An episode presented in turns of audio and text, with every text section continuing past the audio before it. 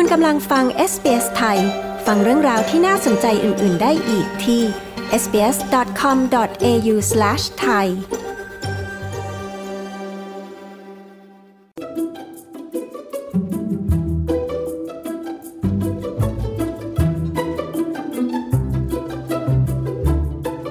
ชมหน้า ของรัฐสภาสหพันธรัฐกำลังจะดูแตกต่างออกไป โดยมีผู้คนจากชุมชนหลากวัฒนธรรมจำนวนหนึ่ง ได้รับชัยชนะในการเลือกตั้งครั้งนี้ ซึ่งนี่ชี้ให้เห็นถึงความสำคัญของการที่รัฐสภาออสเตรเลีย จะต้องสะท้อนภาพชุมชนที่พวกเขาเป็นตัวแทน คุณแอริยานาลูเซนเต้และคุณริเชลแฮร์ริสันผู้สื่อข่าวของ SBS News มีรายงานเรื่องนี้ ดิฉัน ปริสุทธ์สดใส SBS ไทย เรียบเรียงและนำเสนอค่ะ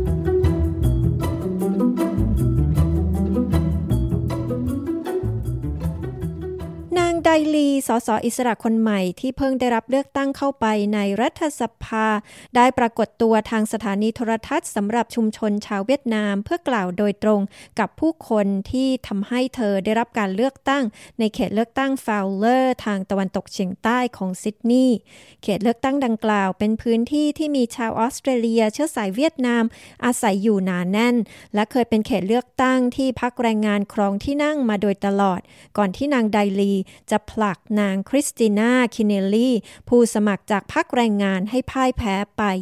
นางลีกล่าวว่าตัวของเธอนั้นสะท้อนถึงความหลากหลายทางวัฒนธรรมของผู้มีสิทธิ์เลือกตั้งที่เธอเป็นตัวแทน At the polling booths people uh, have said to me from all walks of life and from all cultures have said to me you're one of us you're part of the community we are, you, you've ที่หน่วยเลือกตั้งผู้คนจากทุกสาขาอาชีพ จากทุกวัฒนธรรมบอกกับฉันว่า คุณเป็นหนึ่งในพวกเรา คุณเป็นส่วนหนึ่งของชุมชน เราจะสนับสนุนคุณ นั่นทำให้ฉันอุ่นใจเป็นอย่างมาก ใช่ฉันมีเชื้อสายเวียดนามและเป็นผู้ลี้ภัย แต่ผู้คนจำนวนมากสามารถเข้าใจในประสบการณ์ที่ฉันมีได้ พวกเขารู้ว่าฉันสามารถเข้าอกเข้าใจประสบการณ์ของพวกเขาและเรื่องราวของพวกเขา นางไดลีกล่าว เธอไม่ใช่ชาวออสเตรเลียเชื้อสายเอเชียคนเดียว ที่มุ่งหน้าสู่รัฐสภาในกรุงแคนเบราเป็นครั้งแรก เธอจะมีเพื่อนร่วมพักแรงงานที่เป็นชาวออสเตรเลียเชื้อสายเอเชีย เช่นเดียวกัน ได้แก่นางแซลลี่ซีทู ส.ส. คนใหม่จากเขตรีดทางตะวันตกของซิดนีย์ซึ่งเป็นผู้ที่มีเชื้อสายจีน และนายแซมลิม อดีตเจ้าหน้าที่ตำรวจ และผู้ฝึกปลาโลมาที่เกิดในมาเลเซีย ซึ่งกำชัยชนะให้พรรคแรงงานในเขตเลือกตั้งแทงนีย์ในรัฐเวสเทิร์นออสเตรเลีย แม้ว่าชาวออสเตรเลียเชื้อสายเอเชียจะมีสัดส่วนราวร้อยละ 16 ของประชากรในประเทศ ตามสัมมโนประชากรปี 2016 แต่พวกเขาก็ยังคงขาดตัวแทนในรัฐสภา แต่นี้กำลังจะเริ่มเปลี่ยนไป คุณอิรินชิลเป็นผู้ร่วมก่อตั้งเครือข่าย Asian Australian Alliance เธอกล่าวว่าการเปลี่ยนแปลงในรัฐสภาครั้งนี้เป็นเพียงจุดเริ่มต้นเท่านั้น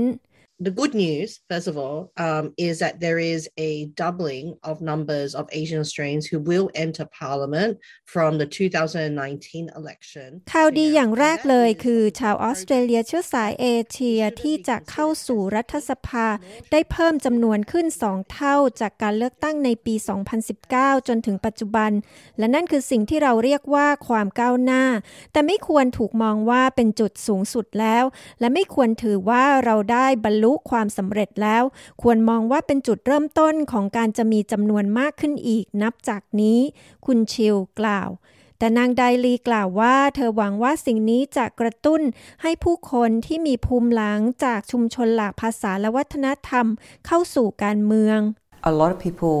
of diverse backgrounds are very hesitant to step into those leadership roles and in particular politics because politics in Australia is very adversarial ผู้คนจำนวนมากที่มีภูมิหลังหลากภาษาและวัฒนธรรม ลังเลที่จะก้าวเข้าสู่บทบาทผู้นำต่างๆ โดยเฉพาะอย่างยิ่งผู้นำทางการเมือง เนื่องจากการเมืองในออสเตรเลียมีภาพลักษณ์ของการเป็นศัตรูกันของพรรคต่างๆ และส่วนใหญ่มีผู้ชายเป็นผู้ที่มีอิทธิพลครอบงำวงการ และโดยมากก็เป็นผู้ชายที่มีภูมิหลังเป็นชาวอังกฤษหรือไอริชอยู่ในรัฐสภาของเรา ถ้าเราไม่มีใครในรัฐสภาเลยที่เราจะมองดูและพูดว่า ดูสิ พวกเขาทำสำเร็จแล้ว และฉันเองก็จะลองทำบ้าง ถ้าเราไม่มีใครเลย ไม่ว่าจะเป็นผู้ทุกพลภาพ หรือคนผิวสี หากเราไม่มีคนเหล่านั้น ก็มีแนวโน้มน้อยมากที่ผู้คนจะปรารถนา จะได้ก้าวเข้าสู่ตำแหน่งเหล่านั้น นางไดลีกล่าว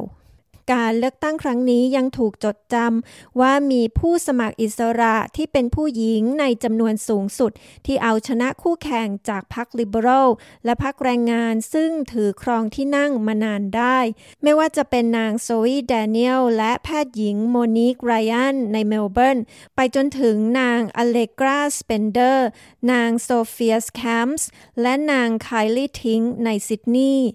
การหาเสียงเลือกตั้งของพวกเธอมุ่งเน้นไปที่เรื่องการดำเนินการ ด้านสภาพภูมิอากาศ ความซื่อสัตย์สุจริตทางการเมือง และความเท่าเทียมทางเพศ นางไคลี่ทิง ซึ่งเอาชนะนายเทรนต์ซิมเมอร์แมนจากพรรคลิเบอรัลไปได้ในพื้นที่นอร์ทซิดนีย์กล่าวว่าเธอจะไปยังกรุงแคนเบราพร้อมด้วยภารกิจที่เธอมุ่งมั่นจะทำให้สำเร็จ I'm very clear the people of North Sydney are sending me to Canberra to get faster action on climate to support the establishment of an integrity commission and to bring ฉันบอกอย่างชัดเจนมาก ผู้คนจากนอร์ทซิดนีย์ส่งฉันไปที่แคนเบราเพื่อดำเนินการอย่างรวดเร็วยิ่งขึ้นเกี่ยวกับสภาพภูมิอากาศ เพื่อสนับสนุนการจัดตั้งคณะกรรมาการด้านความซื่อสัตย์สุจริต และเพื่อนำความซื่อตรงมากขึ้น สู่การเมืองระดับสหพันธรัฐ เพื่อดูว่าเศรษฐกิจของเรากำลังถูกขับเคลื่อนไปอย่างไร เพื่อให้เรามุ่งหน้าไปข้างหน้าและมีแผนในช่วงงเปลี่ยนผ่าน ซึ่งเท่าเทียมกันสำหรับทุกคน และเพื่อจัดการกับปัญหาพื้นฐานของความไม่เท่าเทียมกันในประเทศของเรา ไม่ว่าจะเป็นปัญหาความไม่เท่าเทียมกันทางเพศ ปัญหาของชนกลุ่มแรกของชาติ หรือการปฏิบัติของเราต่อผู้ขอลี้ภัย และฉันบอกได้เลยว่าตื่นเต้นมากที่เสียงของ North Sydney จะเป็นส่วนหนึ่งของเหตุผลที่ครอบครัวบิลโลวิล่าจะได้กลับบ้าน นางไคลี่ทิง กล่าว